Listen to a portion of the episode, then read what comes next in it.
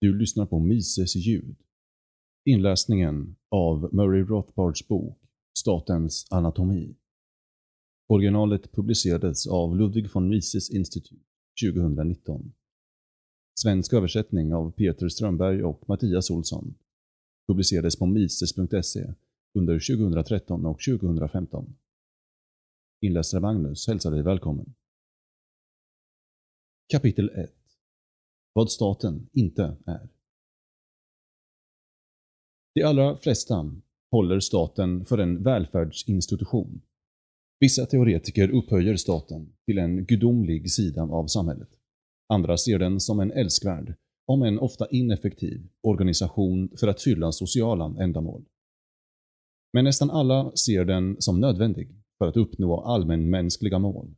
Ett medel att ta till mot den privata sektorn som också ofta vinner kampen om resurserna. Demokratins frammarsch har resulterat i att allt fler sätter likhetstecken mellan staten och samhället. Det har gått så långt att det idag är vanligt att höra folk uttrycka uppfattningar som bryter mot i stort sett all vett, sans och sund förnuft. Exempelvis att staten, det är vi. Det användbara ordet vi har möjliggjort att ideologiskt kamouflage som skyler det politiska livets realiteter.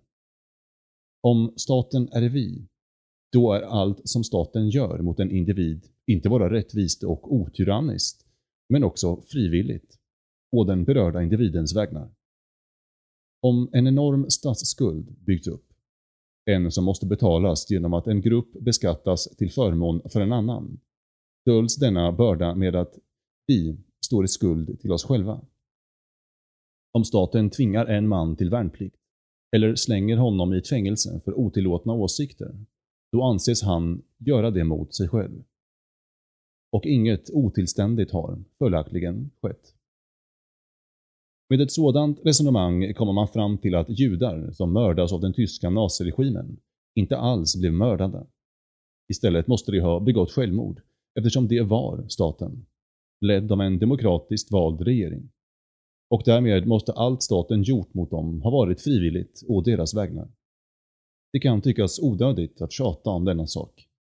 Ändå är det en överväldigande majoritet som, i varierande grad, bekänner sig till denna villfarelse. Vi måste därför understryka att vi är inte staten. Staten är inte oss. Staten representerar inte, i någon verklig mening, majoriteten av befolkningen. Men även om den gjorde det, även om 70% av befolkningen beslutade att de återstående 30% skulle mördas, skulle det fortfarande vara mord och inte frivilligt självmord på den slaktade minoritetens vägnar. Vi kan inte tillåta att organisistiska uppfattningen att samhället är en medveten och självstyrande varelse, metaforer eller ovidkommande besvärjelser som att vi är alla en del av varandra, skyler detta grundläggande faktum. Om nu staten inte är oss, om den inte är den mänskliga familjen som samlas för att avgöra gemensamma problem, om den inte är ett stugmöte eller ett klubbhus, vad är den då? Kortfattat är staten den organisation i ett samhälle som försöker underhålla ett monopol på våldsutövande inom ett givet territorium. Specifikt är det den enda organisationen i samhället som inte får sina intäkter via frivilliga bidrag eller betalning för utförda tjänster utan via tvång. Medan andra individer och institutioner får sina intäkter genom att producera varor och tjänster och via fredlig och frivillig försäljning av dessa varor och tjänster till andra tjänar staten sina intäkter genom tvång. Det vill säga genom att hota med fängelse och bajonett. Efter att ha använt makt och våld för att få sina intäkter följer staten vanligtvis upp med att reglera och diktera sina undersåtars återstående aktiviteter. Man skulle kunna tro att en enkel genomgång av alla stater genom historien och över hela världen vore bevis nog för denna utsaga. Men den unkna utsöndringen av myter har täckt statens aktivitet så länge att det är nödvändigt att vidareutveckla resonemanget. Kapitel 2 Vad staten är Människan kommer till världen naken och behöver använda sitt förstånd till att lära sig hur han tar de resurser naturen ger honom för att omvandla dem, exempelvis genom att investera i kapital, till strukturer och former och platser där resurserna kan användas för att tillgodose hans önskningar och till att öka hans levnadsstandard. Det enda sätt människan kan göra detta är genom att använda sin tankeförmåga och sin energi till att omvandla resurser, produktion och byta dem mot produkter andra har skapat. Människan har kommit underfund med att genom processen av frivillig och ömsesidig byteshandel kan produktiviteten och följaktligen levnadsstandarden hos alla som deltar i byteshandeln öka enormt. Den enda naturliga vägen för människan att överleva och samla rikedom är, därför, genom att engagera sin tankeförmåga och sin energi i denna process av produktion och utbyte. Till en början gör han detta genom att hitta naturliga resurser och sedan omvandla dem genom att blanda sitt arbete med dem, som Locke uttrycker det.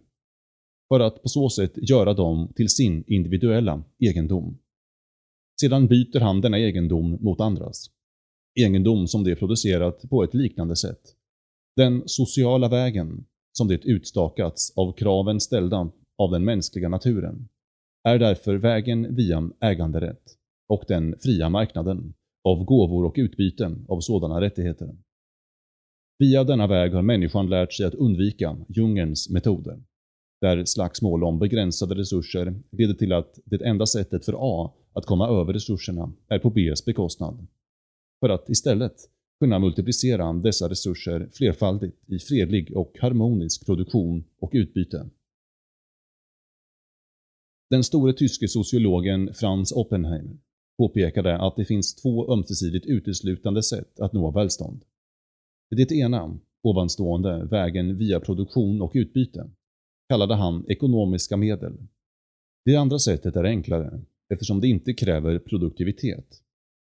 Det är genom att beslagta av andras varor och tjänster, genom att använda tvång och våld. Detta är en ensidig konfiskationsmetod, stöld av andras egendom. Denna metod kallade Oppenheimer för de politiska medlen att uppnå välstånd. Det bör stå klart att den fredliga användningen av sitt förstånd och sin energi är den naturliga vägen för människan. Medlen med vilka han kan överleva och nå framgång i den här världen. Det bör stå lika klart att tvångsmedel och utnyttjande står i motsats till naturlig lag. De är parasitiska eftersom de inte bidrar till produktionen, utan istället tär på den. De politiska medlen tömmer ur produktionen över till en parasitisk och destruktiv individ eller grupp.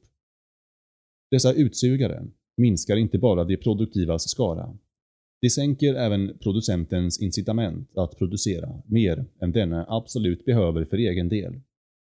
I det långa loppet förstör rånaren sin egen försörjning genom att förtvina eller förstöra själva källan till densamma. Men, som om detta inte vore nog, även i det korta loppet agerar rovdjuret i strid med sin egen sanna natur som människa. Nu är vi redo att ge ett mer uttömmande svar på frågan Vad är staten? Staten är, för att citera Oppenheimer, organiserandet av de politiska medlen. Det är systematiseringen av den rovgiriga processen inom ett givet territorium. För brott är, i bästa fall, sporadiskt och osäkert. Parasitismen är kortlivad och parasitens livsnerv, bestående av tvång, kan när som helst kapas genom att offren gör motstånd. Staten tillhandahåller en laglig, ordningsam och systematisk kanal för plundrandet av privat egendom. Den gör att det parasitiska kastet i samhället kan säkra och freda sin livsnerv. Eftersom plunder alltid måste föregås av produktion kommer den fria marknaden alltid före staten. Staten har aldrig skapats via ett socialt kontrakt.